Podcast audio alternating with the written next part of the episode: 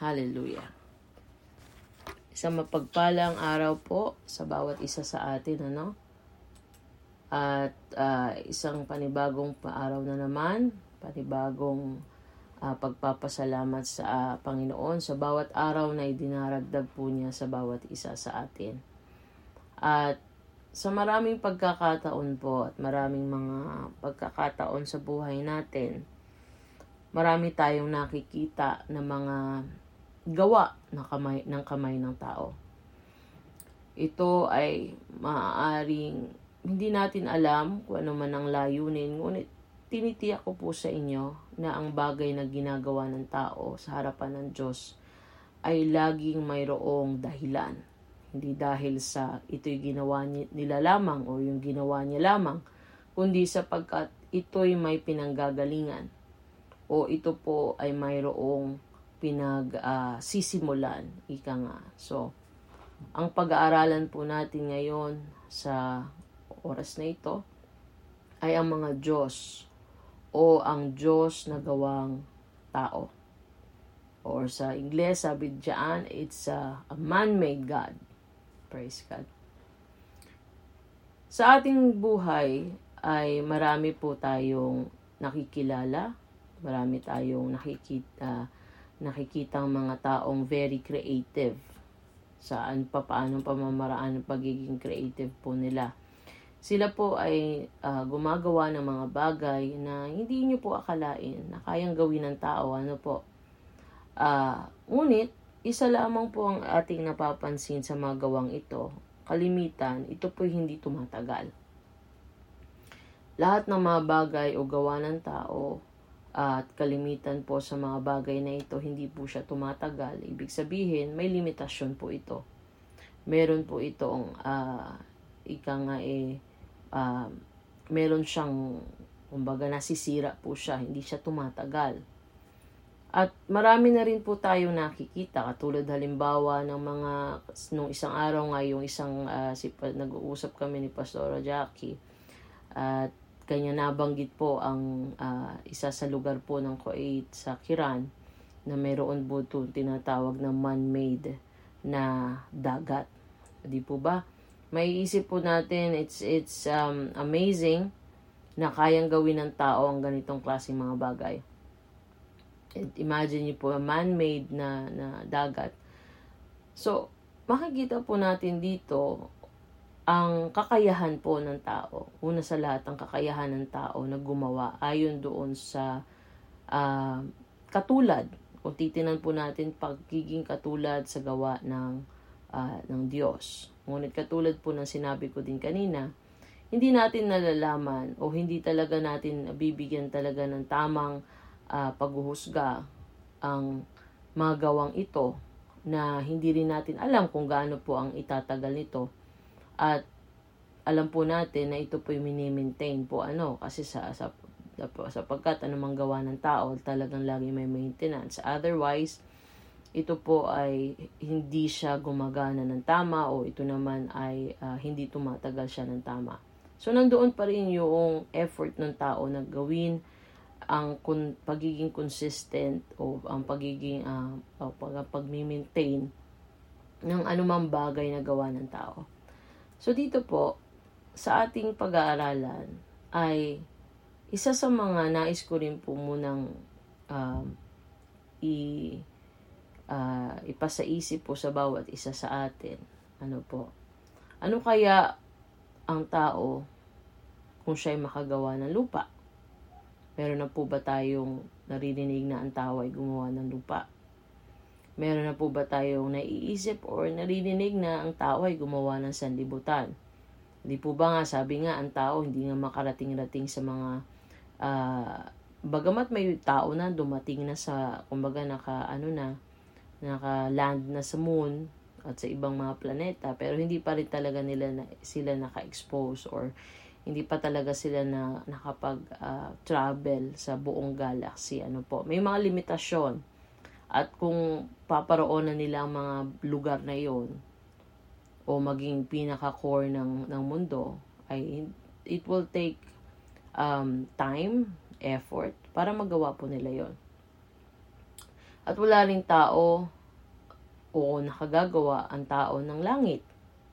Di po ba? So sa ating teksto po dito, isa lamang po nais na uh, ihatid ng Panginoon sa atin. Sabi po dito sa Isaiah uh, 46, talatang uh, Siyam, kabanat, kabanata 46, talatang Siyam. Sabi po diyan, inyong alalahanin ang mga dating bagay na una, sapagkat ako'y Diyos at walang iba liban sa akin. Ako'y Diyos at walang gaya ko. Ulitin ko po sa inyong mga pakinig. Inyong alalahanin ang mga dating bagay ng una sapagkat ako'y Diyos at walang iba liban sa akin. Ako'y Diyos at walang gaya ko. So makikita po natin ang salitang ito na isinalita o isinulat sa libro ni Isayas ang bawat kataga at ang bawat salitang ito na nagmumula sa labi ng Panginoon ay isang uh, malaking revelasyon sa bawat isa sa atin. Sa bawat tao na walang sino man ang kayang gawin ng mga bagay o klasing gawin ng tao. Walang kayang gumawa nito. Sabi nga ng Panginoon diyan, walang gaya sa akin. Walang gaya sa akin.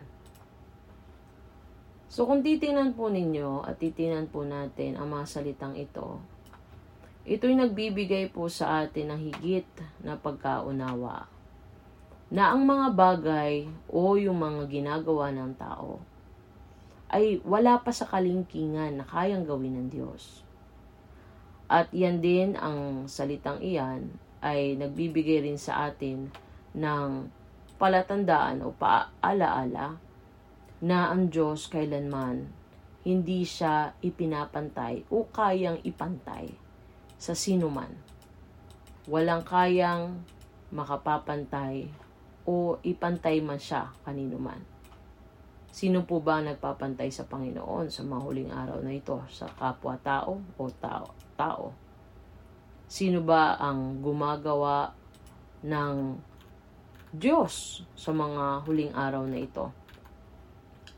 At kalimitan po, alam niyo po, kalimitan sa mga tao at alam po natin na maging tayo sa ating isipan sa ating paggawa ng, ng Diyos ayon sa ating pagkaunawa ito po'y naglalayon din naman sa atin ang pagnanais na maging iba. Ulitin ko po na maging, maging iba. Di po ba? Ta- mga tao ngayon gusto laging sila ay um, sila ay iba. Ibig sabihin pag iba, sila yung unique. Di po ba? Aba, eh, pwede kang maging unique sa ibang paraan. Huwag ka lang maging unique sa Diyos. Sapagkat iisa lamang ang ating Diyos at iisa lamang ang pamamaraan ng pag pagsunod uh, o ang ating pagsamba sa Panginoon. So dito po, um, makikita po natin na meron po tayong mga ibig ipakahulugan na atin po mamayang bibigyan pa ng diin o ating bibigyan pa ng masigit na pagkaunawa Katulad po halimbawa ng bakit gumagawa po ang mga tao ng sariling Diyos. Bakit sila nagkakaroon ng kaisipan na kailangan nilang maiba sa katulad ng uh, nayari na o nagawa na o nalikha na. Katulad po ng sabi natin kanina, bagamat ang tao, kaya niyang gumawa ng mga bagay katulad ng Diyos, pero kailanman hindi siya pwedeng gumawa from scratch. Ibig sabihin, hindi siya pwedeng lumikha ng isang bagay na orihinal. Sapagkat ang may kakayahan lamang daw gumawa ng isang orihinal na bagay ay walang iba kundi ang Diyos. So halimbawa sa mga bagay po na ating nakikita, yan po ay ni-recreate na lang. You can never say na it's originally being made siguro sa mata ng tao but then yung raw, raw materials, alam natin ito'y galing sa Diyos at ito ay galing sa likha ng Panginoon. So may mga salita po tayo dito na bibigyan ng kahulugan. Ito po uh, una ay ang salitang witchcraft. Witchcraft sa ibang sa ibang mga salita ay ito po yung ginagamitan ng salitang divination. Divination. Ano po ba ang ibig sabihin nito? So maari marami sa atin nag-iisip ano bang ibig sabihin nito. Ang witchcraft po, sa ibang pakahulugan o sa, sa Tagalog, sabi diyan, ito po ay isang uh, pangkukulam. So, lagi natin naririnig ang salitang ito. So, ano ba ang ibig sabihin ng witchcraft? Sa totoong, uh, itong pangkukulam kasi ano na lang ito eh, medyo shallow lang na pagkakapaliwanag o pagkaka, um, pagkaka-transfer mula doon sa salitang witchcraft. Ngunit ang ibig sabihin sa salita po ng Biblia, ang witchcraft po sa totoong pakahulugan dito ay to oppose the authority or to oppose siyempre to oppose the authority of God na ang ibig sabihin po nito is to recreate yung mga gawa ng Panginoon na nag exist na. So, opposition, ibig sabihin, lahat ng bagay na nasa pamamahala, lahat ng bagay na nasa authority ng Panginoon ay kanyang inuupos. Ibig sabihin, being unique against the creation of God. Yun yung ibig sabihin ng witchcraft. Kasi ang, ang, ang layunin ng witchcraft, sabi nga sa concordance na strong concordance na H7080 na ang ibig sabihin po, po niya sa salita ay kesem. Ito po so, ay... Yung ano, share screen. Ano, ano po? Kap- share screen po para makita po namin. Ah, okay. Sige. So, sabi po dito, ito yung okay. Sige po. Yan ano natin.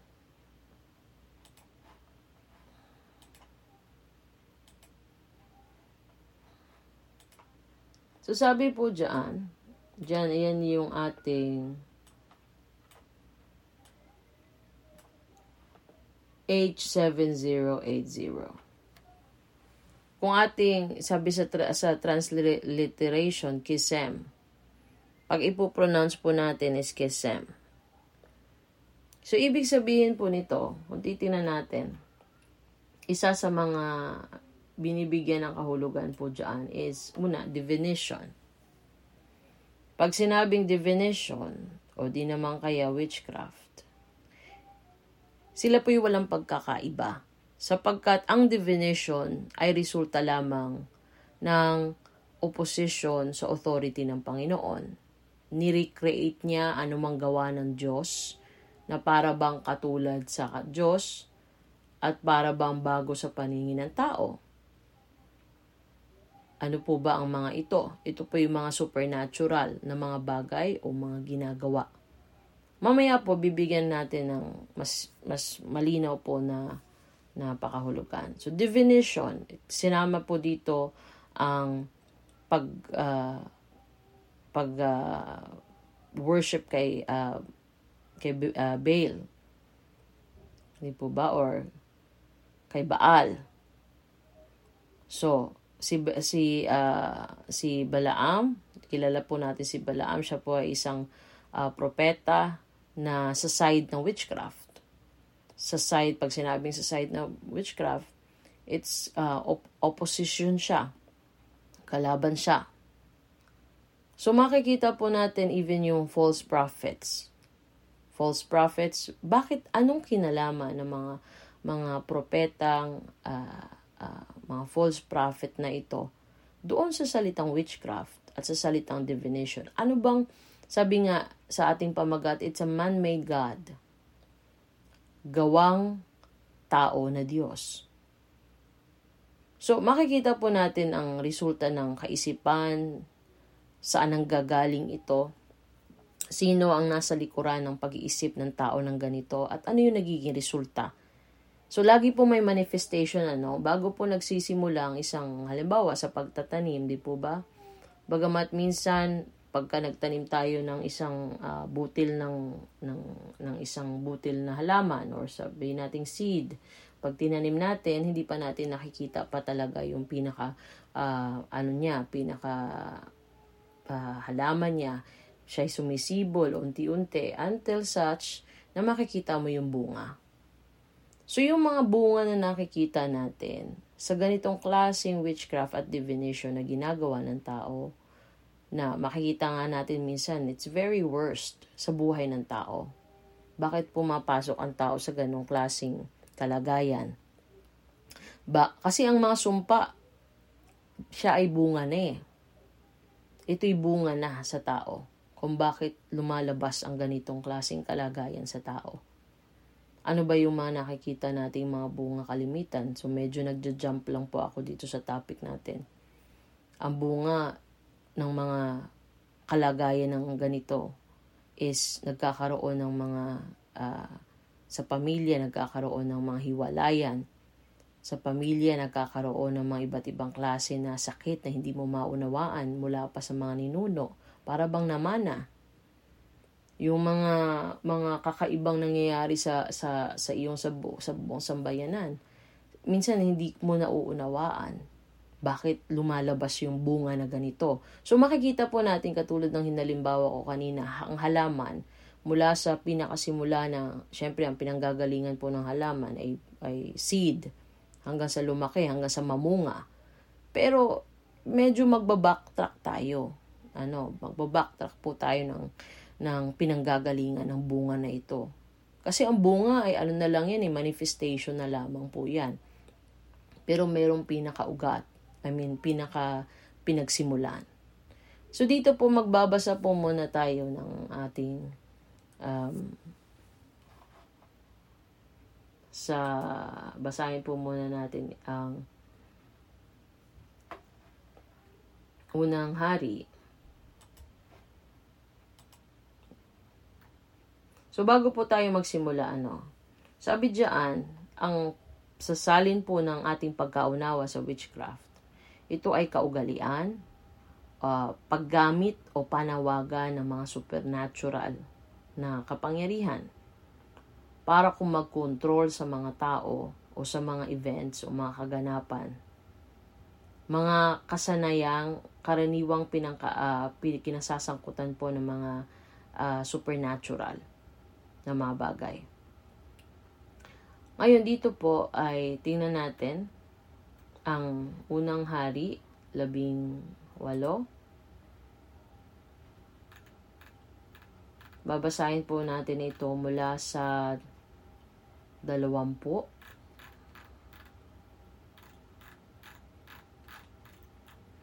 hanggang sa apat na po.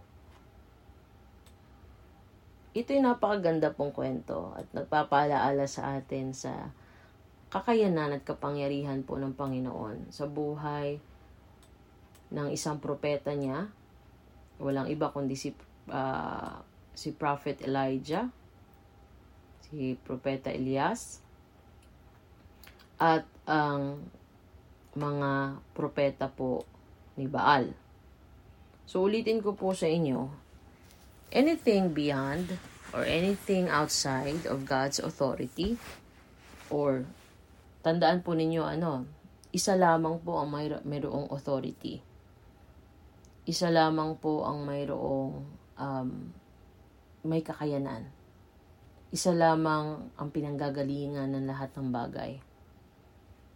Ayun, sa labas noon, sabi nga ng ating uh, teksto, walang gaya ng Diyos. Wala, hindi mo siya pwedeng ihambing. Hindi mo siya pwedeng ipantay kanino man. Kaya mag-create ng tao sa sarili niyang kaisipan at karunungan. Maging ang jablo man, pero hindi nila pwedeng pantayan ng anumang ginawa na o nag exist na. Kasi bakit po ito binibigyan ng diin ng Panginoon sa atin? Sapagkat katulad ng babasahin po natin ngayon, magkakaroon po ito ng malaking parte Ulitin ko po, magkakaroon po ito ng malaking parte sa mga susunod na panahon. At kailangan alam natin, kailangan mauunawaan natin pa upang hindi po tayo mahulog sa patibong ng kaaway kasi mahirap na pagka ikaw po ay uh, nagtuloy-tuloy sa daan ng maling kaalaman, maling uh, pagkaunawa o maling paniniwala, ito'y nagbubunga ng hindi mabuti. At alam po natin na sa government ng Panginoon, wala pong under the table. Hindi mo pwedeng baliin ang batas ng Panginoon. Anumang batas ng Diyos na kanyang inilagay na, anuman ang mga batas na kanyang sinimulan na, or matagal nang nag exist bago pa man ang tao nag exist hindi po pwede ito mabago. Eh, tao pa kaya? Sabi nga ng ating teksto, walang gaya ng Diyos. Wala siyang kilalang gaya niya. Siya lamang ay nag-iisa. So dito po, ano, makikita po natin ang mga propeta ni Baal. Baal po ay isang Diyos na gawa ng tao. It's a man-made God.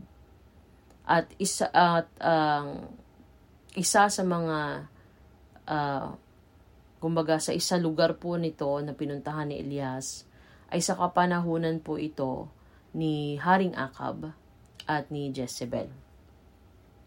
So si Jezebel po, ang ating bibigyan po ng counting background, si Jezebel po, bago po naging asawa ni Haring Akab, siya po ay isang, um, ika nga eh, anak, hindi siya talaga purong Israelita. Ano?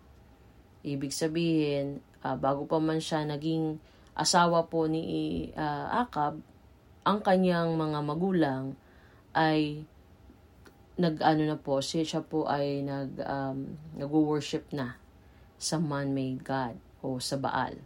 At ito po yung bitbit niya nung naging asawa niya si Akab. Ito yung kanyang naging kultura. At ito po yung kultura na ito na kanyang ipinamana hindi lamang, hindi actually pamana eh, kanyang inintroduce sa buong Israel. So, sabi po dito, sa unang king, labing walo, talatang dalawampu. Sa gayoy nagsugo si Akab sa lahat ng mga anak ni Israel at pinisan ang mga propeta sa bundok ng Carmelo. At si Elias ay umaon na pakita kay Akab at ang kagutom ay malala sa uh, saglit. Sabi dito, at si Elias ay lumapit sa buong bayan at nagsabi, Hanggang kailan kayo pag-aalinlangan sa dalawang isipan? Kung ang Panginoon ay Diyos, sumunod kayo sa Kanya. Ngunit kung si Baal, sumunod nga kayo sa Kanya at ang bayan ay hindi sumagot sa Kanya kahit isang salita. So makikita po natin dito, ang buong bayan ng Israel ay punong-puno po ng witchcraft na gawa po ni Jezebel. They are totally blinded. They are totally uh, dece- uh, deceive.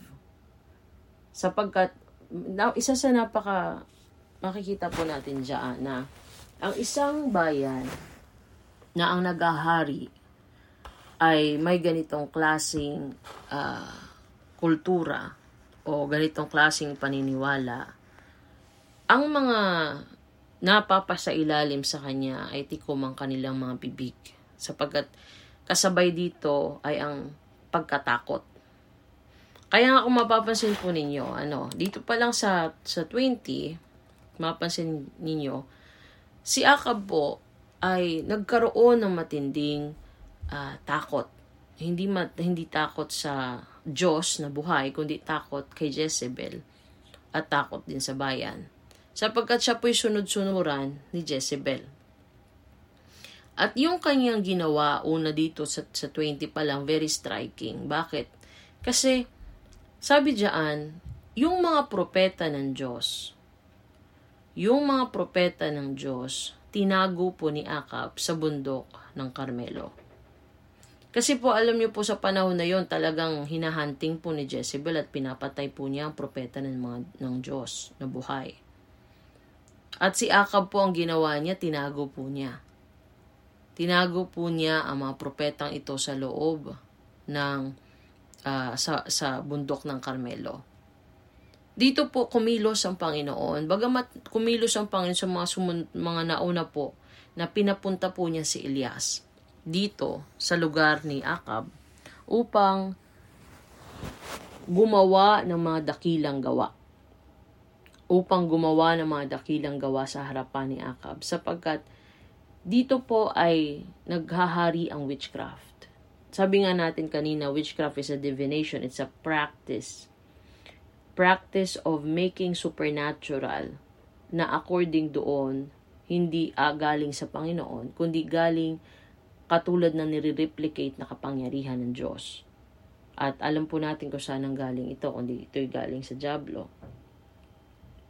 Ngayon sabi dito, ang mga propeta ng Diyos na buhay, tinago ni Akab. At ang mga propeta lamang ni, ni Baal, ang kanyang uh, hinayaan sapagkat ito po'y tagasunod kay Jezebel. Si Elias po ay lumapit sa buong bayan at nagsabi hanggang kailan kayo mag-alinlangan sa dalawang isipan. So makikita pa lamang po ninyo dito sa sa kalagayan po ng bayan. Sila po ay sila po ay parang uh, sabi nga sa sa English, they were being bewitched. Parang ibig sabihin sila ay parang kontrolado kontrolado sila doon sa espiritual na kalagayan sapagkat napapayagan yung magawa ng witchcraft ni Jezebel sa kanilang isipan at sa kabuong komunidad sa buong bayan ng Israel. Dahil sa takot nila, hindi sila nagkaroon ng kahit anumang uh, ito po yung tinan niyo po yung uh, gawa o ito yung mga bagay na uh, yung nagiging resulta ni Jezebel, ano po, sa isang komunidad, sa isang lugar. Ang mga tao hindi sumagot, nagkaroon sila ng takot. Makikita po natin dito sa 22 na magkagayo sinabi ni Elias sa bayan. Ako, ako lamang na iwang propeta ng Panginoon. Ngunit ang mga propeta ni Baal ay apat na raan at limampung lalaki. So dito pa lamang po, unti-unti na nagkakaroon ng um, unti-unti nagkakaroon na ng uh, kaisipan si Elias sa kalagayan din niya sapagkat yung kanyang seguridad bilang isang propeta. Kasi dito makikita po natin ang paang kapangyarihan ng Panginoon ang siya nagbibigay lamang ng ng daan kay Elias upang siya'y makaharap, upang siya'y makatatayo. Isipin niyo po pagka kayo'y napunta sa isang lugar na talagang uh, ang mga propeta po ay pinapatay doon. Anumang connected sa Diyos na buhay ay ay talagang sinisira ni Jezebel. So, si Elias po literally para siyang pumasok sa kuweba ng mga leon. At maging ang kanyang buhay sa sarili niya, alam niya na ito ay uh, nasa, pag siya nag-isip sa sarili niya kaisipan bilang tao, siya nagkakaroon ng takot din. Pero, dahil ang, ang, ang Espiritu ng Panginoon ay sumasa kanya, ang Espiritu lamang ng Panginoon ang siyang nagiging daan para hindi niya maramdaman ang ganoong mga uh, mga witchcraft o yung mga spirito na gumagawa doon sa bayan ng Israel. So, sabi dito sa 23, bigyan nga nila tayo ng dalawang baka. So, ngayon nakapag-isip si Elias at binigay ito na kaisipan sapagkat kailangan niya magpakita ng supernatural. Kailangan niyang subukin. Kailangan niyang ipa... Actually, alam niya niya na may kapangyarihan ng Panginoon. Pero kailangan niyang i-reintroduce. Kailangan niyang ibigay ulit. Kailangan niyang ipakita ulit. Sabi dito, hanggang sa pinaisip, binigyan ng kaisipan ng Panginoon si Elias na ganitong gawin mo.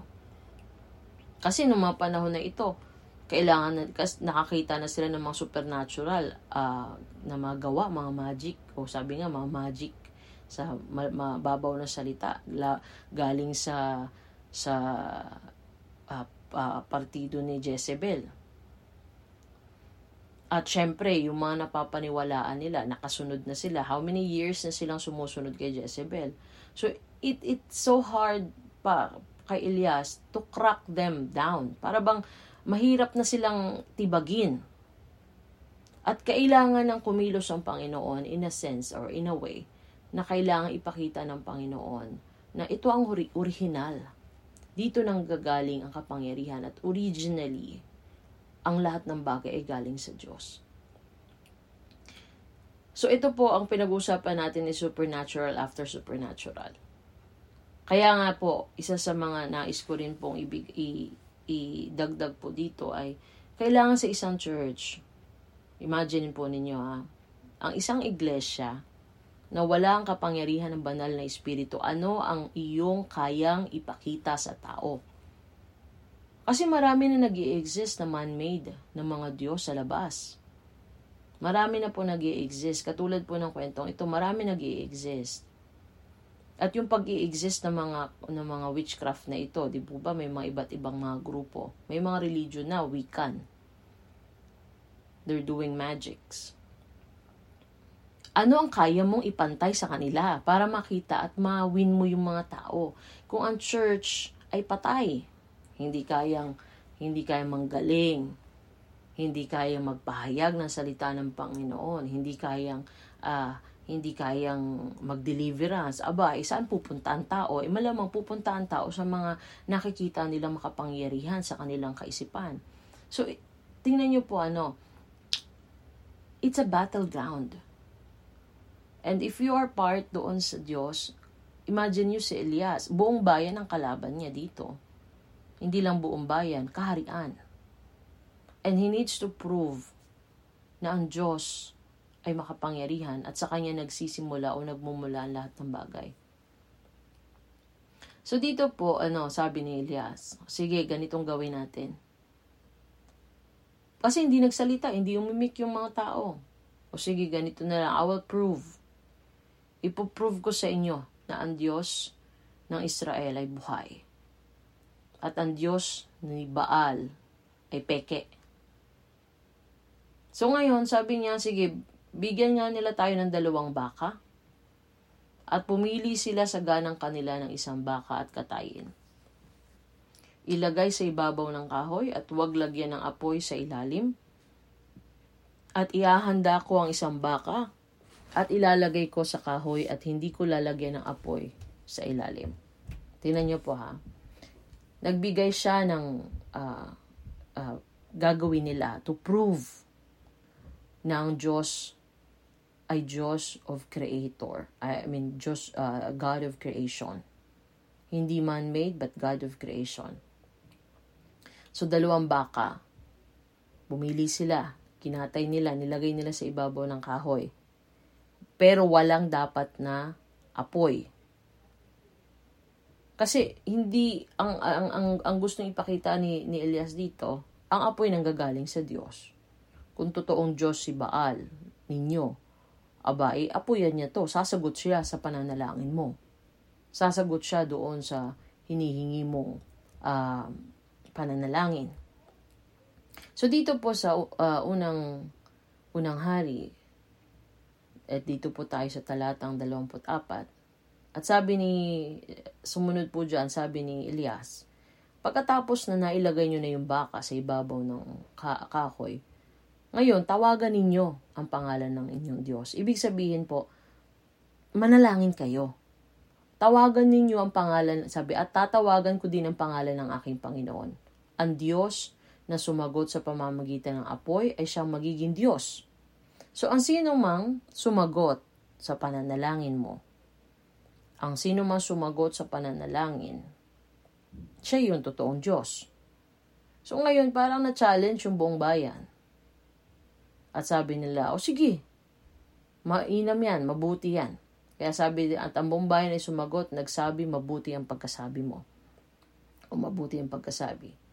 Sumunod na talata po sa 25 at sinabi ni Elias sa mga propeta ni Baal, Magsipili kayo ng isang baka sa ganang inyo at inyong ihandang una. So kayo muna mauna, sabi ni Elias, sapagkat kayo'y marami At tawagan ninyo ang pangalan ng inyong Diyos, ngunit huwag ninyong lagyan ng apoy sa ilalim.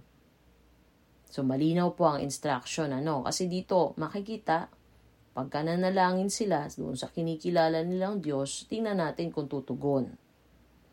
So sabi, dito sa 26, at kanilang kinuha ang baka na ibinigay sa kanila, so kanya-kanya, nauna muna yung uh, mga uh, tao na naniniwala at sumusunod kay Baal. So at kanilang inihanda at tinawagan ang pangalan ni Baal mula sa kinaumagahan hanggang sa kinatanghali ang tapat na nagsisipagsabi, O Baal, dinggin mo kami, ngunit walang tinig o sinumang sumagot at sila ay nagsisilukso sa siping ng dambana na ginawa. So, anong ginawa po nila sa 26? Ginawa nila ang baka, inihanda po nila, sila nanalangin. At ang pananalangin po nila ay mula umaga, ibig sabihin po, ganoong katagal sila na nagwo-worship kay Baal. Ganoong katagal. Sounds familiar po ba? ganoon katagal na hanggang kinatanghali ang tapat. Sabi nga dyan, nagsisilukso pa sila. Ibig sabihin, kung ano naman pinagagawa nila, nagwo-worship sila. Nagtatatalon sila. Para lamang madinig ni Baal nila ang kanilang pananalangin. So makikita po ninyo dito ano, the man-made God bakit isa sa mga katangian po ng mga gawa ng Diyos na gawa ng tao is they are trying to prove themselves na sila o ang Diyos na kanilang pinaglilingkuran ay kailangan panalanginan na napakatagal. Napakatagal. Ilang beses. And they can sometimes prove to, uh, they can sometimes ginagawa nila itong parang pride for them na ganito ang ginawa ko, ganito ang uh, ginawa kong ano, uh, naglakad ako ng napakalayo, na, nakaluhod, naglakad ako ng uh, kung ano no ginagawa ko. At may mga worst pa po dito. Kasi they are trying to prove.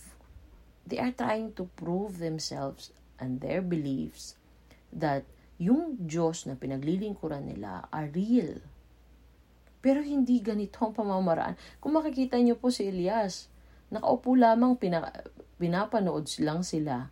Siguro isip-isip ni Elias, ay nako.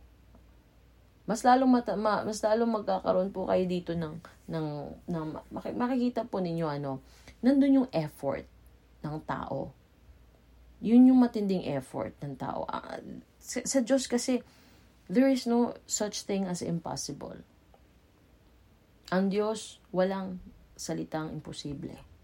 Lahat ay posible doon sa mga naniniwala at nag, nag uh, sumusunod sa Kanya.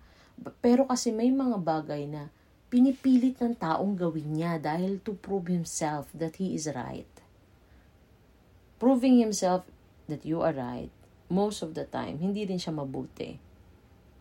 Kung ang pagpo-prove mo sa sarili mo ay just to prove to other people, ito ay pride. Akala natin mabuti ito. But this is pride. Kasi kung ano man ang lumalabas at ginagawa ng, ta- ng, ng Panginoon sa atin, it is because that is the plan of God. But getting our way, our own way, doon sa bagay at pamamaraan ng Panginoon, we are trying to prove so hard sa ating sariling kakayanan. We are trying trying to prove, prove so hard na to the extent at to the point na minsan may mga nagagawa ka na na hindi mo dapat gawin. Kaya nga tingnan mo nyo po dito, mapapansin nyo po dito, ano, naglulukso sila. Ito yung human effort. A man-made God has its human effort.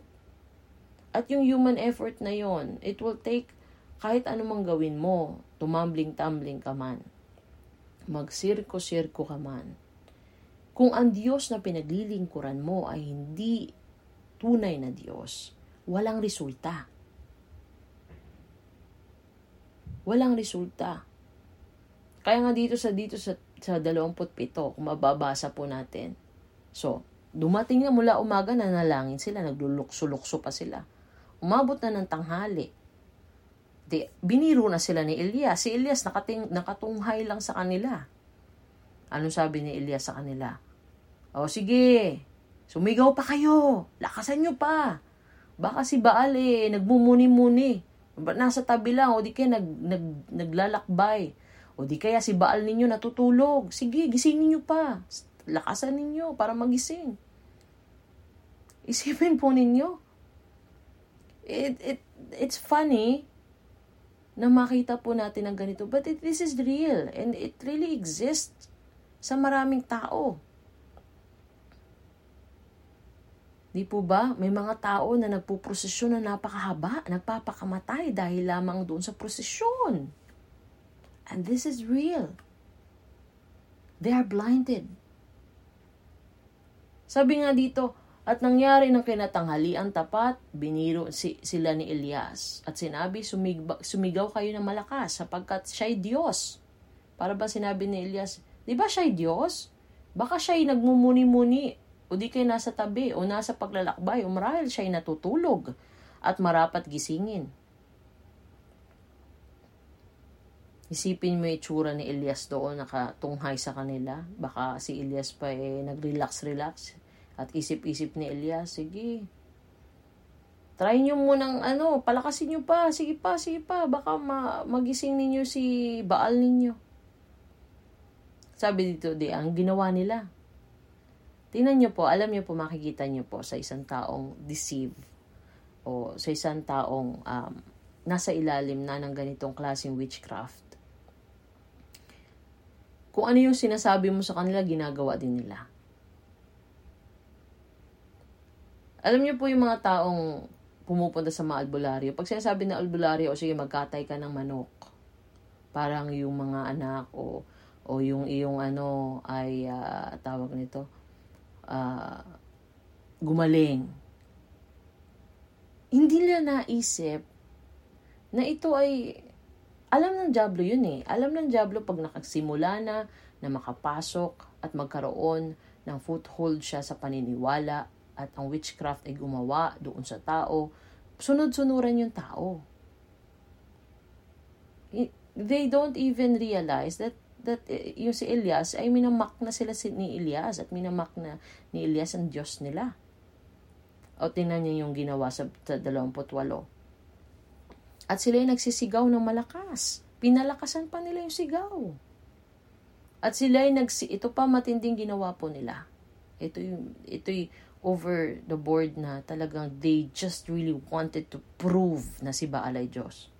Alam niyo po ba, sinasaktan na nila yung sarili nila. Sabi dito sa 28 ng unang, uh, unang hari, labing uh, walong kabanata, sabi dito, At sila'y nagsisisigaw ng malakas, at sila'y nagsipagkudlit ayon sa kanilang kaugalian. Kaugalian nila po ito ha, sinasaktan nila yung sarili nila. Nang sundang, at mga sibat hanggang sa bumuluwak ang dugo sa kanila. Ito yung tinatawag na mat- extreme na ginagawa ng tao.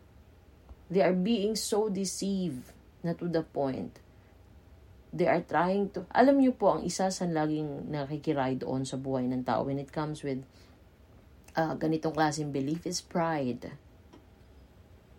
Pride Kasama po yung magkakasabay yun, pride, rebellion. They wanted to prove themselves that they are right.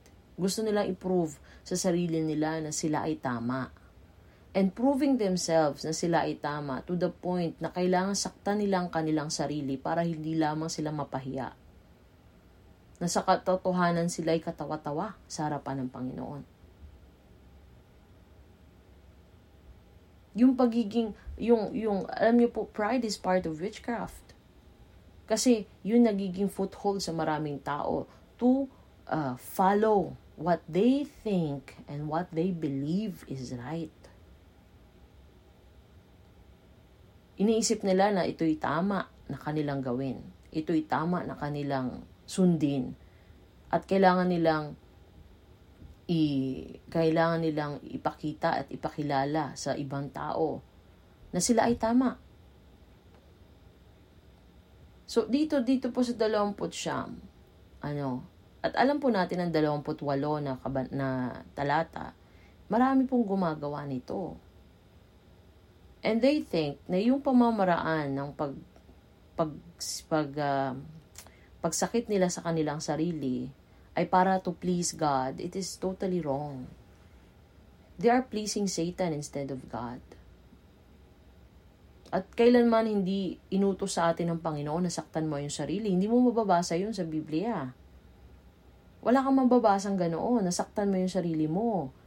Because you are created by God. At wala sa sino man na kanyang kinreate ay sinasabi niya sa sarili nito, nasaktan mo yung sarili mo. And that's the reason why suicide is, is abomination sa Panginoon. Kinikitil mo ang sarili mong buhay. It's also a, a way to mock the Lord. Mocking the Lord, bakit? Sinasabi mo sa sarili mo, your life is not worth it. And when you when you say na your life is not worth it, you are mocking God. It's like you're saying na nagkamali ka. Nagkamali ka sa paggawa sa akin. At nagagalit ang Panginoon sa ganitong klaseng kaisipan because God is perfect. He never had any, in any way, na gumawa siya ng isang bagay na hindi mabuti. Sabi ng salita ng Panginoon, lahat ng bagay na ginawa ng Diyos ay mabuti lahat ng ginawa ng Diyos ay mabuti. Tingnan niyo po yung deception ng witchcraft sa tao. Tingnan niyo kung paano ito kumikilo sa tao to the extent na kailangan niyang saktan ang sarili niya. And ito po yung mga suicidal thoughts na iniisip ng maraming tao. They're under witchcraft. At kanina nga, sabi nga na pag-usapan natin, ano, ano yung pinag-uugatan nito? bakit nakaka- nagkakaroon ng foothold ng witchcraft sa buhay ng tao. The first thing and foremost, kung bakit umaabot sa ganoong bunga ng suicidal thoughts, ng pagpapakamatay at ano pa man, because ang pinanggagalingan talaga is they, op- they are opposing the authority of God. Pag sinabing they are opposing the authority of God, they don't follow hindi nila sinusunod ang salita ng Panginoon and they don't believe sa salita ng Diyos sa buhay nila. Hindi nila na hindi nila nakikita na ang salita ng Panginoon ay may kapangyarihan na magbago sa buhay nila. At hindi nila na, na hindi sila naniniwala na kayang kayang magligtas ng Panginoong Hesus. And they keep on trying to prove themselves that they can save their own self. Their own selves. Iniisip nila na they can save. Kaya nilang isave sarili nila. Sa sarili nilang kakayahan, that is witchcraft. And that is the pride of life. Ngayon, sabi dito, sa 20, uh, 20 siyam, at nangyari ng nakaraan ang katanghalian tapat na sila'y nang hula hanggang sa oras ng paghahandog ng alay na ukol sa hapon. Tingnan niyo po. Ngunit wala kahit tinig ni sino mang sumagot ni sino mang makinig. Sila'y nang hula. Sila'y nang hula. Divination ng hula, ibig sabihin, sila'y nag, sila'y nag, uh, nagsalita ng salita. Ang panguhula ay according to words. Words they are declaring words na iniisip nila ito'y galing sa Diyos nila. Sila'y nang hula. The oracle. Ibig sabihin na oracle, mga salita ng kanil, mga salita. Oracle is normally pertaining to the oracle of God or scriptures ng Panginoon, salita ng Panginoon, logos. Kalimitan sa panguhula ay sa totoong kahulugan ng panguhula na galing sa Diyos is according to logos salita na nanggagaling mula sa Panginoon. And they tend to think and they tend na naiisip nila na ang salitang lumalabas sa bibig nila ay isang supernatural na salita na nanggagaling sa Diyos nila. Sa oras ng paghahandog ng alay hanggang sa hapon, imaginein mo, they are, uh, they started yung worship nila from morning hanggang hapon. Ngunit sabi dito sa, ben, sa isa lamang po, makikita nyo, ma, makikita nyo yung resulta, no? Isang resulta lang hinihingi at ayon sa pag-uusap nila, maapuyan lamang yung inalay nila sa harapan ng mga Diyos nila. Maapuyan, maapuyan. Ibig sabihin may apoy. Hindi galing sa tao ang apoy, kundi dapat galing sa Diyos na kilala nila. So it's either biglang umapoy or it's either malaglag mula sa langit yun yung purpose, yun yung, yung supernatural. Kasi hindi siya natural na pamamaran. Ang, ang natural na pamamaran, kumuha ka ng posporo, sindihan mo. Buksan mo ang apoy, sumindi. Pero ang hinihingi nila dito is a supernatural because God is a supernatural being. It's not the same as human. Ngayon, titingnan ni, pinatitingnan ni Elias, mag-isip kayo. Kasi kung marami kayong mga bagay na pinapanalangin sa kabutihan ninyo, tingnan nyo muna kung sino ang totoong Diyos na, na sinusunod ninyo. At dito, sabi nga, syempre, kung ano yung sinusundan ng tao na Diyos para sa Kanya, sabi nga sa ating pamagat, man-made God, yung kanyang kaugalian, yung kanyang kaisipan, yung kanyang kultura, at lahat ng kanyang bagay na ginagawa ay according doon sa paniniwala niya doon sa Diyos na kilala niya at alam niya. Ngayon, sabi dito sa tatlumpo, sinabi ni Elias sa buong bayan, o sige, ako naman. At sinabi ni Elias sa buong bayan, lumapit kayo sa akin. At ang buong bayan ay lumapit sa kanya at kanyang inayos ang dambana ng Panginoon na nabagsak. So, that, ito po yung mga propeta po ano ni Baal. Marami po sila. Si Elias nag-iisa lang. Kung babasahin po natin na, naka, na mga, mga nakaraang talata, marami po yung propeta ni Baal na pumunta at naghandog. Sabi dito, ang mga propeta ni Baal ay apat na raan at limampung lalaki. So, 450 na prophet ni Baal apat na raan at limampung lalaki, 450 na propeta. Isipin niyo po yun, naglulukso-lukso doon. Nagkukudlit-kudlit hanggang yung mga dugo nila ibumulwak. So ngayon, si Elias nag-iisa lang. At yung mga meron po nila, ibig sabihin ng meron, yung tagapanood nila, yung bayan po ng Israel. So sila yung pinaka-judge. O, sinong susundin nyo ngayon? Uhusgahan nila ngayon ang propeta ba, mga propeta ni Baal o yung si Elias na propeta. So ngayon, dito makikita na natin sa tatlumpo na talata, si Elias naman it, ang, ang, ang susunod. Tapos na, umaga, umaga hanggang hapon. Wala naman nangyari. Kaya ngayon sabi nila, sige ako na. Ako naman. At inayos na ngayon niya ang dambana ng Panginoon na nabagsak. Dito sa 31, kumuha si Elias ng labing dalawang bato. Labing dalawang bato ayon sa lipi, ayon sa bilang ng mga lipi ng mga anak ni Jacob, na sa kanya ang salita ng Panginoon ay dumating. Tamo ha? Kanina nag-prophecy ang, ang apat, uh, 450. 450 na prophet. Prophecy. Through words. Ito naman si Elias ganun din. Dumating ang salita ng Panginoon sa kanya. Sabi dito na sa kanya ng salita ng Panginoon dumating sinasabi Israel ang magiging pangalan. At sa pamamagitan ng mga bato ay kanya itinayo ang dimbana ng pangalan. So, ibig sabihin, those words were being guided or yung mga prophecy na isang mga propeta na tinatanggap mula sa Diyos na kung sino yung pinaglilingkuran nila is ibinibigay ng Panginoon yun to guide the prophet of God. But hindi po Diyos ang propeta. Hindi po Diyos ang propeta. They're only being guided by God Himself or kung sino man yung kinreate o Diyos na create ng isipan ng tao. Alam po natin yon Kung nagkikreate ng, ang, ng ang tao ng Diyos, eh, isa lamang po ang ibig sabihin nun. Si Satanas yon Nagaan yung Diyos-Diyosan lang. So dumating ang salita po ano kay uh, kay Elias at all throughout the challenge nandoon ang Panginoon. Nag, nagsasabi ang Panginoon kung ano yung dapat niyang gawin to prove na, na He's a real God, He's a true God.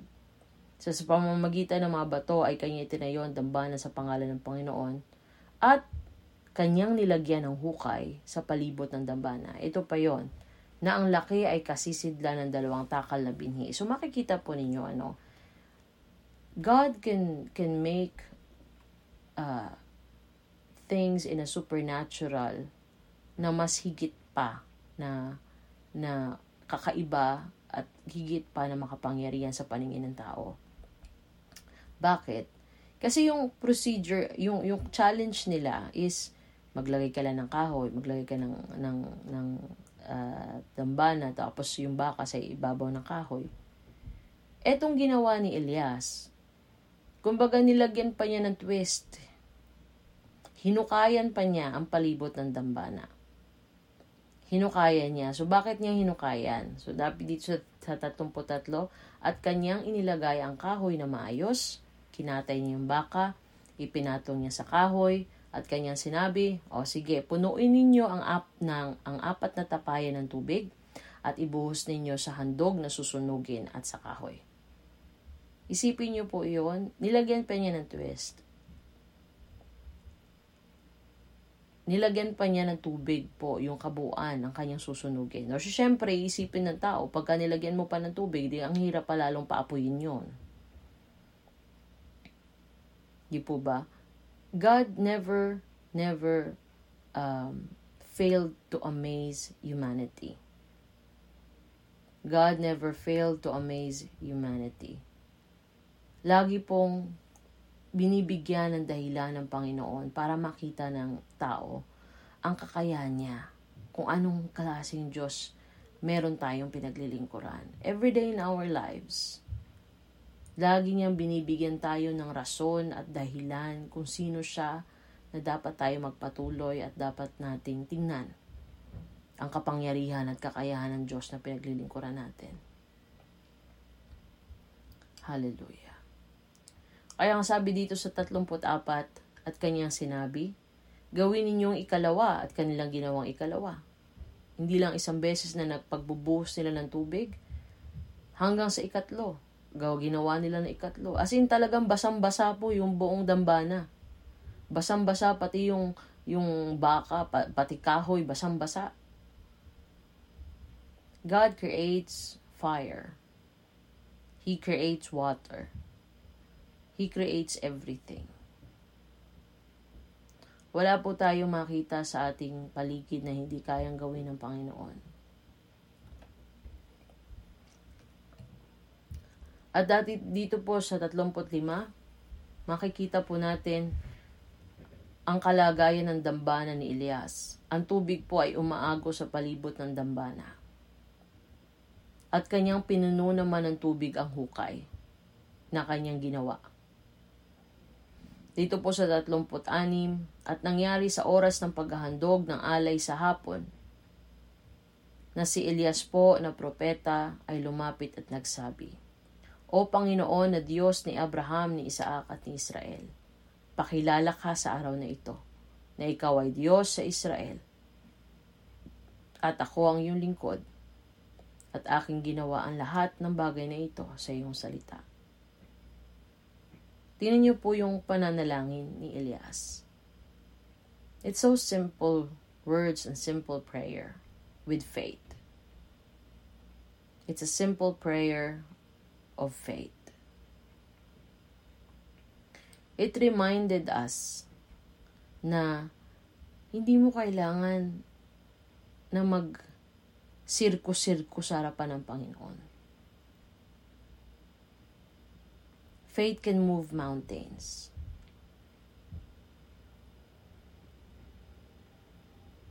Faith can do so much sa mga taong naniniwala at nagtitiwala sa Diyos. Hindi mo kailangang saktan ang sarili mo. Hindi mo kayang kudlitan. O, ayaw ng Panginoon, never na ginusto ng Panginoon na mahirapan ka, nahihirapan lamang po tayo kasi ginagawa natin ang ating sariling pamamaraan. Our man-made religion are getting us nowhere in lives. Hindi hindi tayo hindi tayo madadala o hindi po tayo maliligtas sa ganitong klasing ginawang Diyos sa iyong isipan. Alam niyo po, believe it or not, even other people, eh, even many people are making their own Jesus in their lives to suit their way of life and to suit their needs according doon sa gusto lamang nila. There are Christians na mas pinipili lamang nilang basahin ang mga Biblia o ang basahin ng Biblia according lang doon sa ginugusto o tinatanggap nila. Meron namang iba na nagkikreate ng sarili nilang Diyos sa kanilang isipan. And nakakalungkot po, they follow.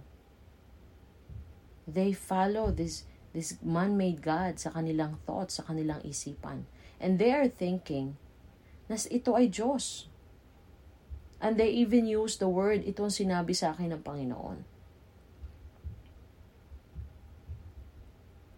Pero makikita mo sa kanilang buhay. Tandaan niyo po, the prophecy of God, the word of God, na lumalabas po sa mga ganitong klaseng kalagayan ng buhay ng tao, it's just a manifestation of what you have done sa harapan ng Panginoon. Ang isang halaman hindi pwedeng makapamunga ako o ng iba. Sabi nga nila, kaya nga ang sabi ng salita ng Panginoon, pagka nagtanim ka ng santol, magbubunga ito ng santol. Pagka nagtanim ka ng mangga, magbubunga ito ng mangga. Pag nagtanim tayo ng maling paniniwala, maling pagsunod, sunod-sunod na po yan, maling path ng iyong belief, wag na wag po tayong mag, uh, mag-isip na mamumunga ito ng mabuti. It will never manifest any goodness sa buhay natin. But it could create chaos o kaguluhan. Maaring sasabihin ng ibang mga pilosopo, di po ba? Aba, eh, kaya naging santol yan dahil pinagsugpong ko yung mangga at santol. But that is still man-made. It is never in a natural process. So makikita po natin dito ano, God never, never failed to amaze humanity with all His glory. With all His glory. Tingnan niyo pong ginawa ni Elias. This is a man of God, a man of faith. And naiisip, maaring naiisip po ni Elias ng mga oras na iyon, kahit pa siguro palutangin niya yung palutangin niya yung kahoy ng tubig, alam niya sa sarili niyang mag-aapoy at aapoyan ng Panginoon yun. Bakit siya supernatural? Kasi supernatural siya. Imagine niyo po, alam po natin ang apoy at ang tubig hindi nagkakasama. Pero ang makita mo ang apoy sa ibabaw ng tubig, alam natin na hindi ito gawa ng tao. It's it's it's it's God who made it. At makikita niyo po sa oras na yun kasi pwedeng gawin ng Diablo yun ng panahon na yun pero hindi pinayagan ng Panginoon. Now, makikita po ninyo ano. When it, time, when, when it comes in proving who God is, hindi pwedeng humawak ang Diablo. Makiki kasi pwedeng gawin ng Diablo na pabagsakan niya ng apoy yung dambana ni, ni Baal. But we are talking about God. When God proved Himself, kailanman hindi pwedeng humawak ang Diablo. Tandaan po ninyo yon. When God will prove Himself, wala, wala sa senaryo ang Diablo. Hindi siya pwedeng umupo sa authority ng Panginoon when the Lord is working. When God is working in people's life, when God is working in people's life, the devil can never touch sa area na ginagawa ng Panginoon. Because he knows the authority of God. He knows very well the authority of God. Ngayon dito po makikita natin sa 37.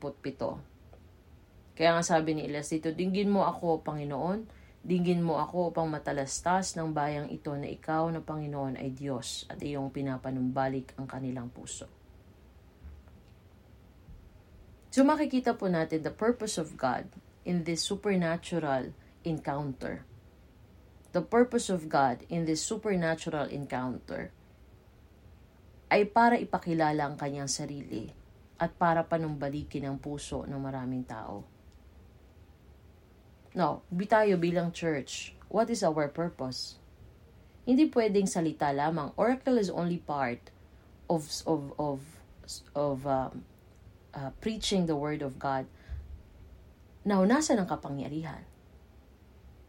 No, the the power of God comes from the Holy Spirit. From His Spirit.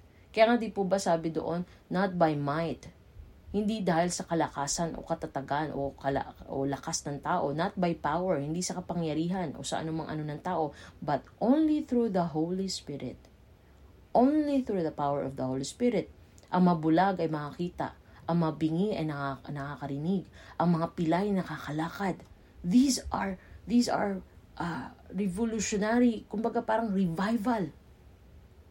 Gising kasi ito yung kapangyarihan. The, the power of God can never contain such uh, uh, patay na mga bagay na paggawa. Kaya niyang gawin lahat. But it is only through the Holy Spirit at kung papaano ang kakayahan ng tao na magpagamit. Kaya nga, we are faith-based. Faith-based tayo. Ngayon, yung man-made created na God, it is not a faith-based. It is only to rely sa sarili. It's, it's like a self-made God. Faith mo yun sa sarili mo. Paniniwala mo kaya pumapasok ang pride eh. Pumapasok ang pride sa sarili mo. And because you believe that you are worth it, you are more God sa paningin mo kaysa sa sa Diyos. At kaya marami pong napapahamak.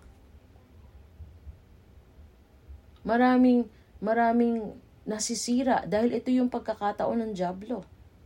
Nasirain lalo na. Kaya nga di ba, yung, yung mission ng, ng Diablo to kill, to, uh, to steal, uh, I mean to, to, to, to, to steal, to destroy, and to kill.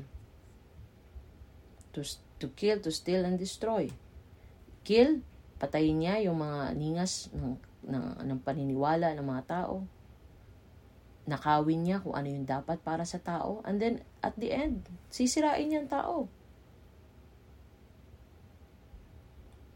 And this is exactly why why the Lord wanted to uh, gusto niya na ang church is tumayo ng buong kapangyarihan niya.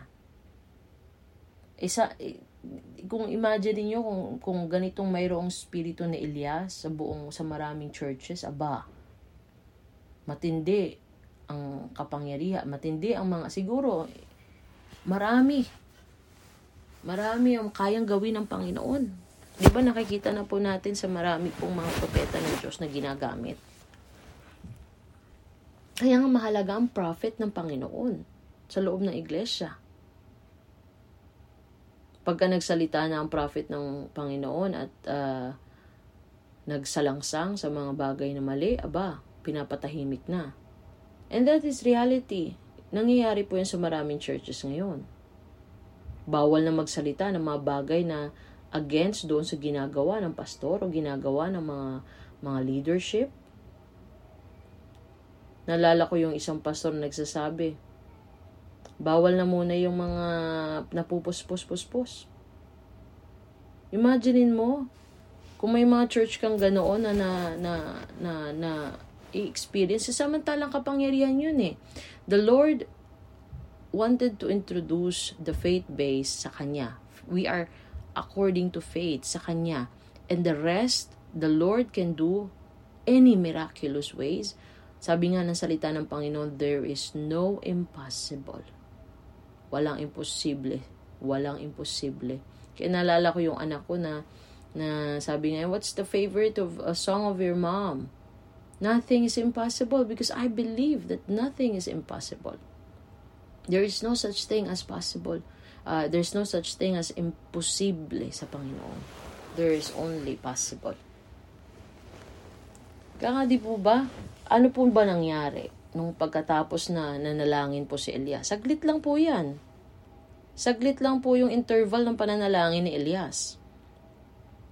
Oh, sabi dito sa 38, na magkagayoy ang apoy ng Panginoon ay nalaglag. At sinupok ang handog na susunugin at ang kahoy at ang mga bato at ang alabok at hinimuran ang tubig na nasa hukay. Imagine mo, pati yung tubig na nasa hukay, hinimuran ng apoy. Nag-apoy din. At sabi dito sa 30 siyam, at nang makita ng buong bayan, sila'y nagpatirapa. Sila'y nagpatirapa. At kanilang sinabi, ang Panginoon ay siyang Diyos.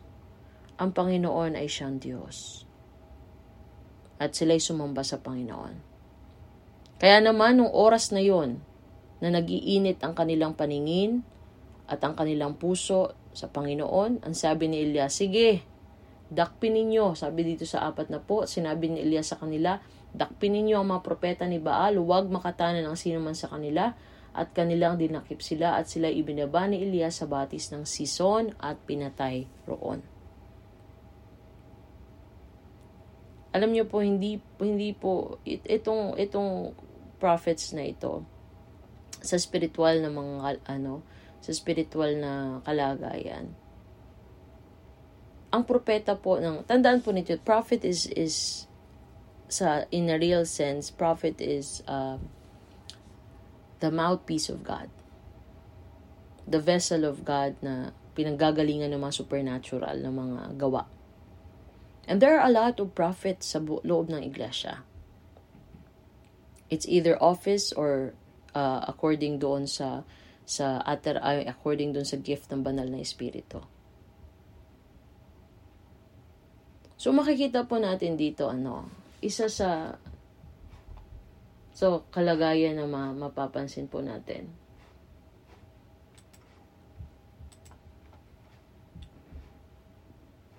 Praise God.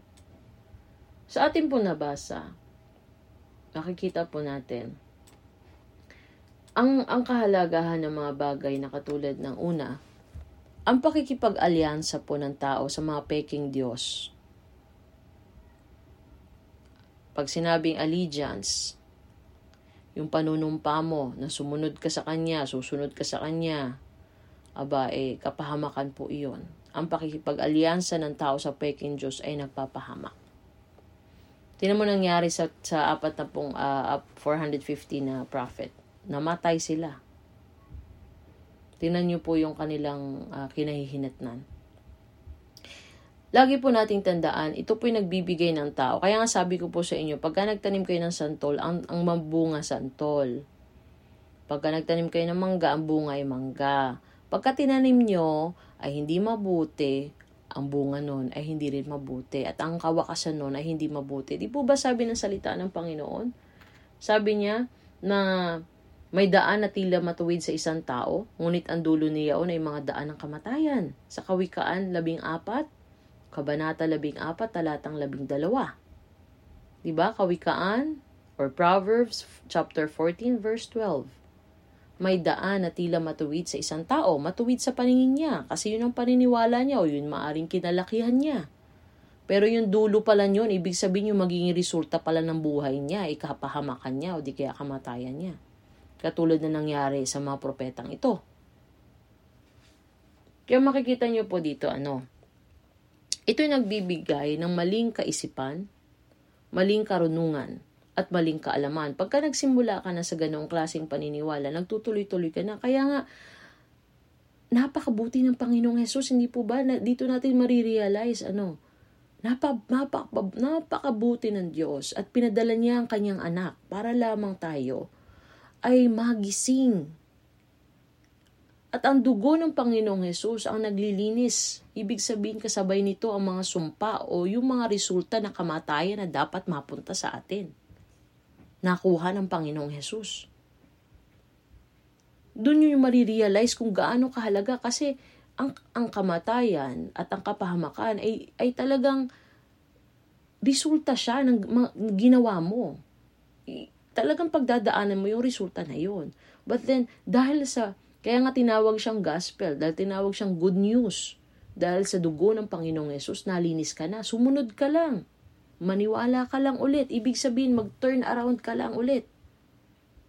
At magkakaroon ka ng pagbabago. Lilinisin ka. Kaya nga sabi ng Panginoon, di po ba sa, un- sa unang Juan? Sabi niya, kung sasalitain ninyo ang inyong mga kasalanan, sasabihin ninyo, ako'y nagpapatawad tapat at naglilinis sa lahat ng inyong kasalanan at kalikuan. That's, that's the power of the blood of Jesus. That's the power of the blood of Jesus. Para tayo po ay magkaroon ng panibagong buhay. So, maling pundasyon. Nagkaroon ka ng maling pundasyon, ito'y naglalayon din. Pag mali ang pundasyon ng paniniwala mo at hindi ang Panginoong Hesus sa pan ang paniniwala mo, ito'y sumisira sa iyo. Hindi ka maiingatan kasi walang mag-iingat sa iyo bakit walang mag-iingat sa iyo? Kahit tumambling ka sa pananalangin, kahit maglambi-lambitin ka, kahit mag, mag si, kudlitan mo yung katawan mo ng dugo o ano pa man yan, kahit magprosesyon ka, kahit lumuhod ka na nakal, kahit manalangin ka nakaluhod, kahit pa nakabitin na pananalangin, walang mari, walang didinig sa iyo. Bakit? Kasi ang, ang tinatawag mong Diyos ay hindi totoong Diyos. It's a man-made God. Ngayon, sa pang, pangatlo, nagtatakda ka ng mga sumpa.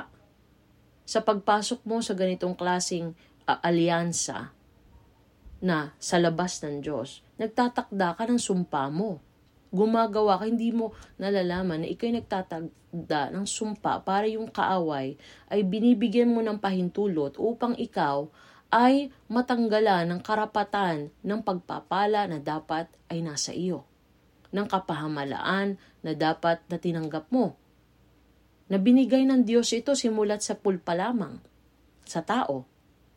Pero dahil binigay mo ng pagkakataon ang Diablo sa buhay mo, ito yung magiging, da- magiging daan para sirain.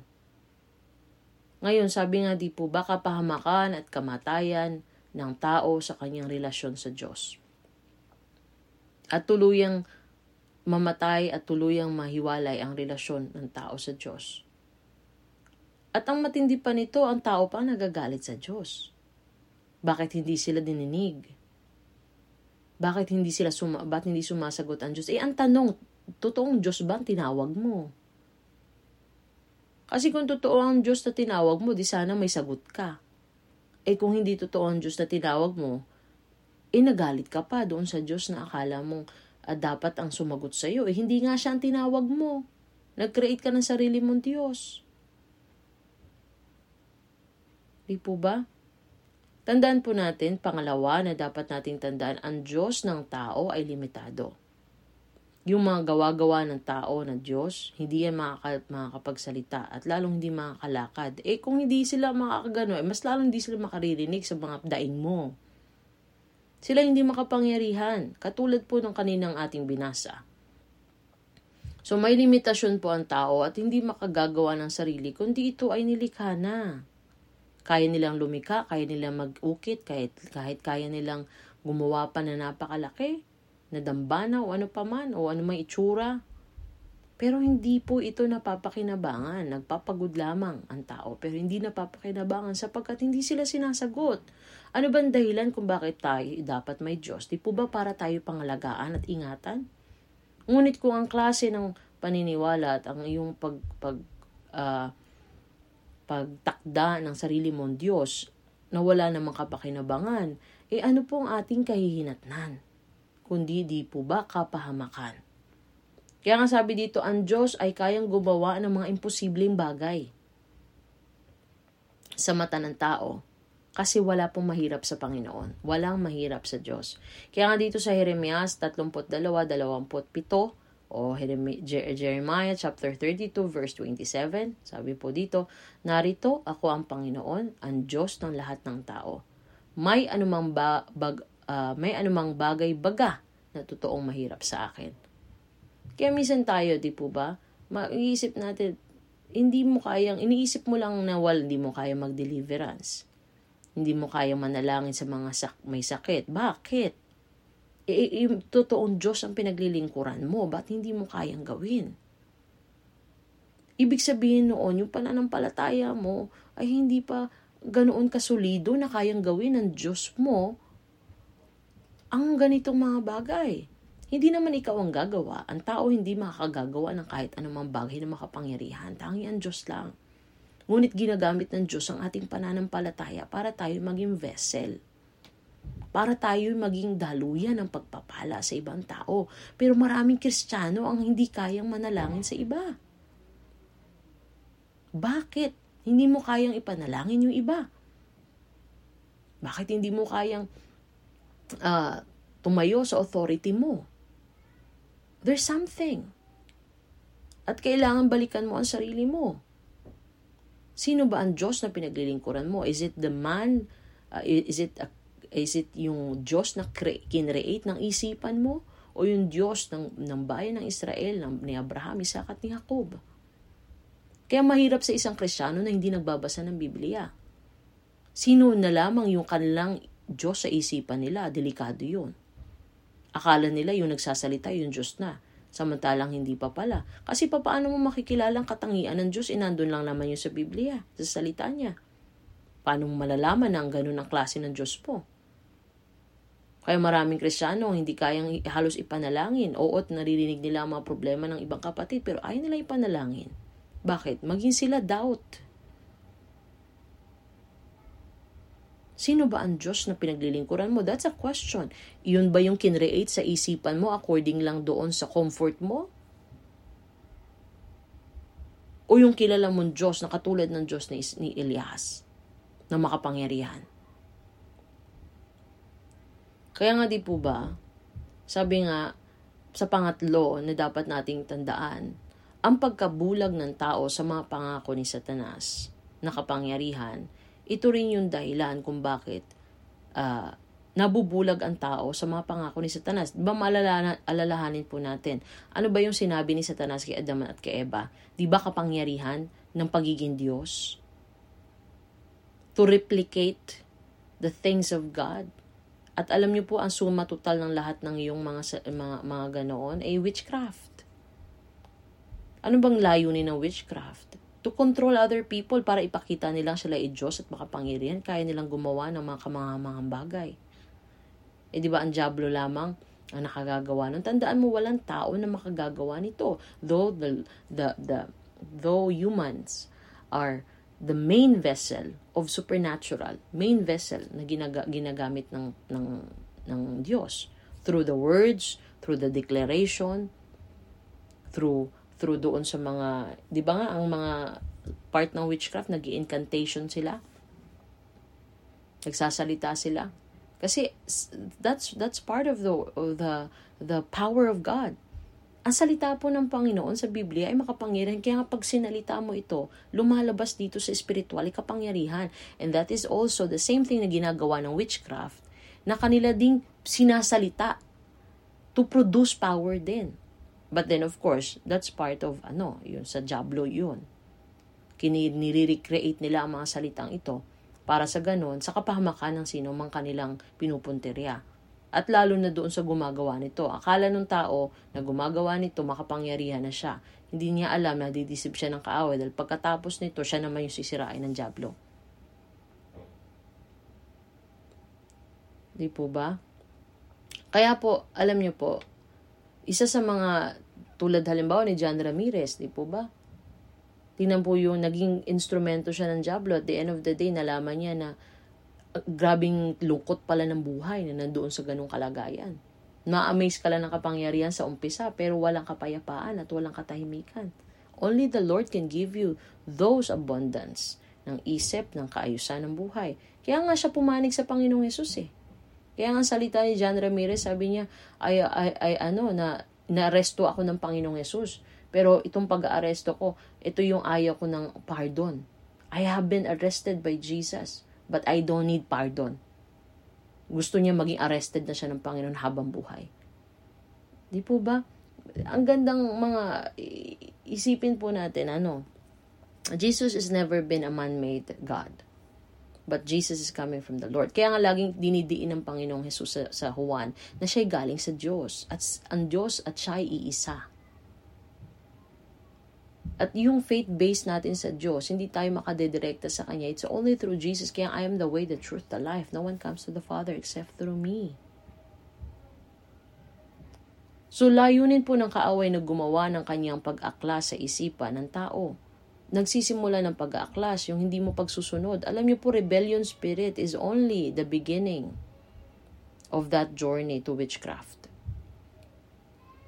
Pagka pumasok ng rebellion spirit, may hirapan ka na. Only the, only the grace of God sa buhay ng tao. Rebellion spirit, it always opposes the word of God and opposes the things of God. So, ang layunin po ng espiritong ito ng rebellion, kaya nga sabi di po ba, ang sabi doon, rebellion is the same as witchcraft. But witchcraft is, uh, is the, uh, to oppose the authority of God. Kaya nga di po layunin ng kaaway na gumawa ng kanyang pag-aakla sa isipan ng tao.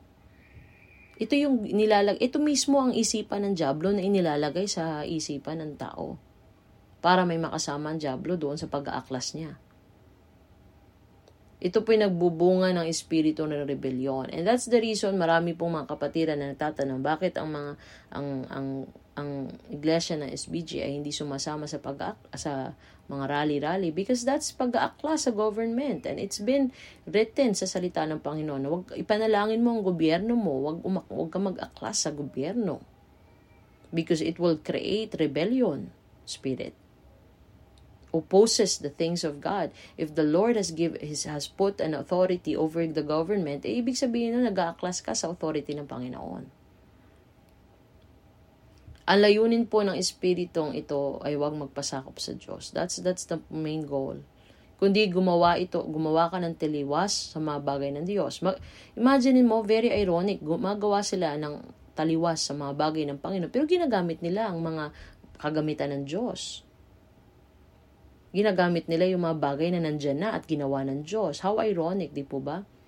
Dapat gumawa sila ng sarili nila.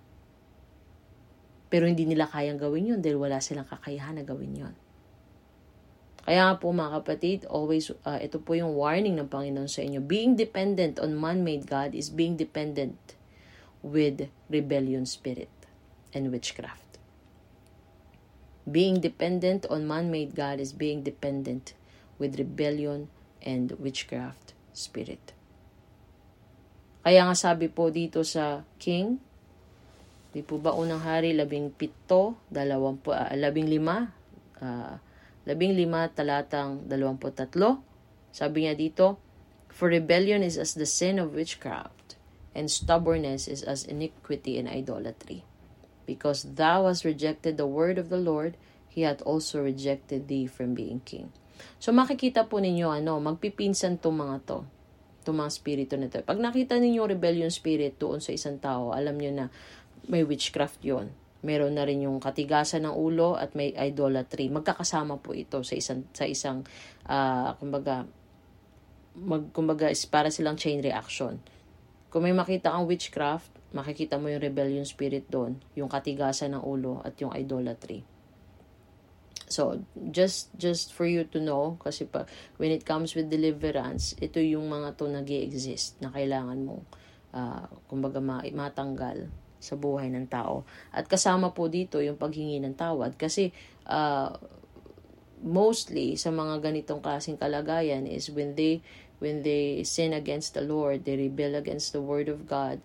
Uh, ito yung mga taong they they uh, nandito din yung antichrist because they don't they don't follow Jesus. They reject the Lord. They reject the gospel of God. So, yun yung dapat i-renounce sa kanilang buhay. Uh, at to embrace yung salita ng Panginoon. So, yun po yung mga bagay na uh, nais ng Panginoon po sa atin. At sa panguli po, ay lagi po nating tandaan na anumang kinreate ng tao, there's always a limitations. And there's always a disaster at the end of it. Any man, man, man-made uh, God created, wala pong itong mat, mabuti na bunga sa buhay ng tao. Kundi ito po sisira lamang. At alam po natin kung sino ang nasa likod nito kundi ang Diablo. Anything outside from God's kingdom is Satan's kingdom. Dalawang kingdom lang po ang naglalaban, walang tatlo at walang gitna. It's either God's kingdom or Satan's kingdom. If you're out and you opposes the authority of God, then you are in the uh, Satan's kingdom. At tandaan nyo po, pagdating ng panahon that marami na pong propeta magsisilabas at sasabihin nilang sila ay Diyos o sila ay anak ng Diyos o nagsasabing ang Panginoong Hesus ay hindi Diyos, sila po ay mga propetang bulaan o tinatawag na false prophet. At darating po tayo sa sa mundong uh, darating po tayo sa sitwasyon na 'yon. And and as early as now, kailangan yung ating paniniwala, matibay na paniniwala. Alam natin kung sino ang ating tanggulan at matibay na buog, muog. Jesus is our Savior, the author and the finisher of our faith. Amen. God bless po mga kapatid at tayo po manalangin sa mga oras na ito. Hallelujah, hallelujah. Dakilan Diyos sa makapangyarihan sa lahat sa pangalan ng aming Panginoong Yesus sa patnubay ng banal na Espiritu. Maraming salamat, Ama, sa salita at katagumpayan ng iyong salita sa araw na ito. Salamat po sa patuloy ninyo na pagbibigay sa amin ng higit pa na, ka, na karunungan at kaalaman upang mahanda po ang bawat isa sa amin sa anumang mga deception o maging anumang gawa ng kaaway sa mga susunod pa ng mga araw na patuloy po namin ang aming pananampalataya ay nakaangkla at lagi po naka, nakakabit sa iyo, Panginoon, sa pagkatunay po na aming kinikilala, kami po'y walang magagawa kung wala po kayo sa aming buhay. Kami po na inyong uh, vessel, kami po na inyong uh, ginagamit at gagamitin pa upang kapangyarihan ng banal na Espiritu ay gumalaw at gumawa sa aming mga buhay para sa ibang tao at para po din naman ang kanilang buhay ay mabago. Panginoon, Lord, we are giving you our vessel. Katulad na yung sinabi, Panginoon, sa iyong salita. Sino ang uh, iyong dadalhin, Panginoon? Sino ang iyong uutusan upang magbahagi ng salita? Narito kami, Panginoon. Nais namin gawin ito sa aming buong kakayahan. Ngunit ang aming buong kakayahan man ay limitado sa buong kakayahan ng banal na Espiritu na magamit ang aming buhay, Panginoon, upang sa gayon ay magawa po naming maluwalhati ang iyong dakilang pangalan. Lord, anumang kahinaan ng aming kaisipan, even every man-made God sa aming isipan, Lord, we rebuke it, the Father. Every stronghold, every ties, every belief na hindi galing sa iyo, Lord, we destroy them in Jesus' mighty name. We destroy them by the power of the Holy Spirit, by the fire of the Holy Spirit in Jesus' mighty name. Lord, every spiritual blockage, we destroy it. We destroy them in Jesus' mighty name. Lord, manguna ka, samahan mo po kami patuloy sa aming buhay, sa aming uh, paggalaw, paggawa sa iyong kaharian upang kami gumapas po ng maraming kaluluwa at magamit po namin ang aming buhay at ingatan niyo po na kami ay magkaroon ng anumang kapalaluang kaisipan, kapalaluang mga bagay na, na gagawin po namin sa labas ng iyong uh, mga salita, Panginoon. Lord, uh, cover us with your holy precious blood, cover us with your word, cover us, O God, with, with the power of the Holy Spirit, O Lord, and that we will be able to yield lagi, Panginoon, mag-submit lagi sa iyong banal na Espiritu sa lahat ng panahon at taon ng aming buhay, Ama. At nais po namin na kami mamunga pa po na mas marami pa at tumibay ang aming mga ugat, tumibay po ang aming pananampalataya. Sa anumang mga sitwasyon at pagsubok na aming buhay ay manatili kami makatatayo at wala makaalis sa, na, uh, sa amin, Panginoon, sa iyong mga kamay. Marami pong salamat, Ama. Pinupuri ka namin sa iyong kadakilaan, kabutihan, walang papantay sa iyo at walang hihigit sa iyo. Ikaw lamang ang Diyos ni Abraham, Isaac at ni Jacob magpakailan-kailan paman sa tanging pangalan ng aming Panginoong Jesus. Amen. Praise God.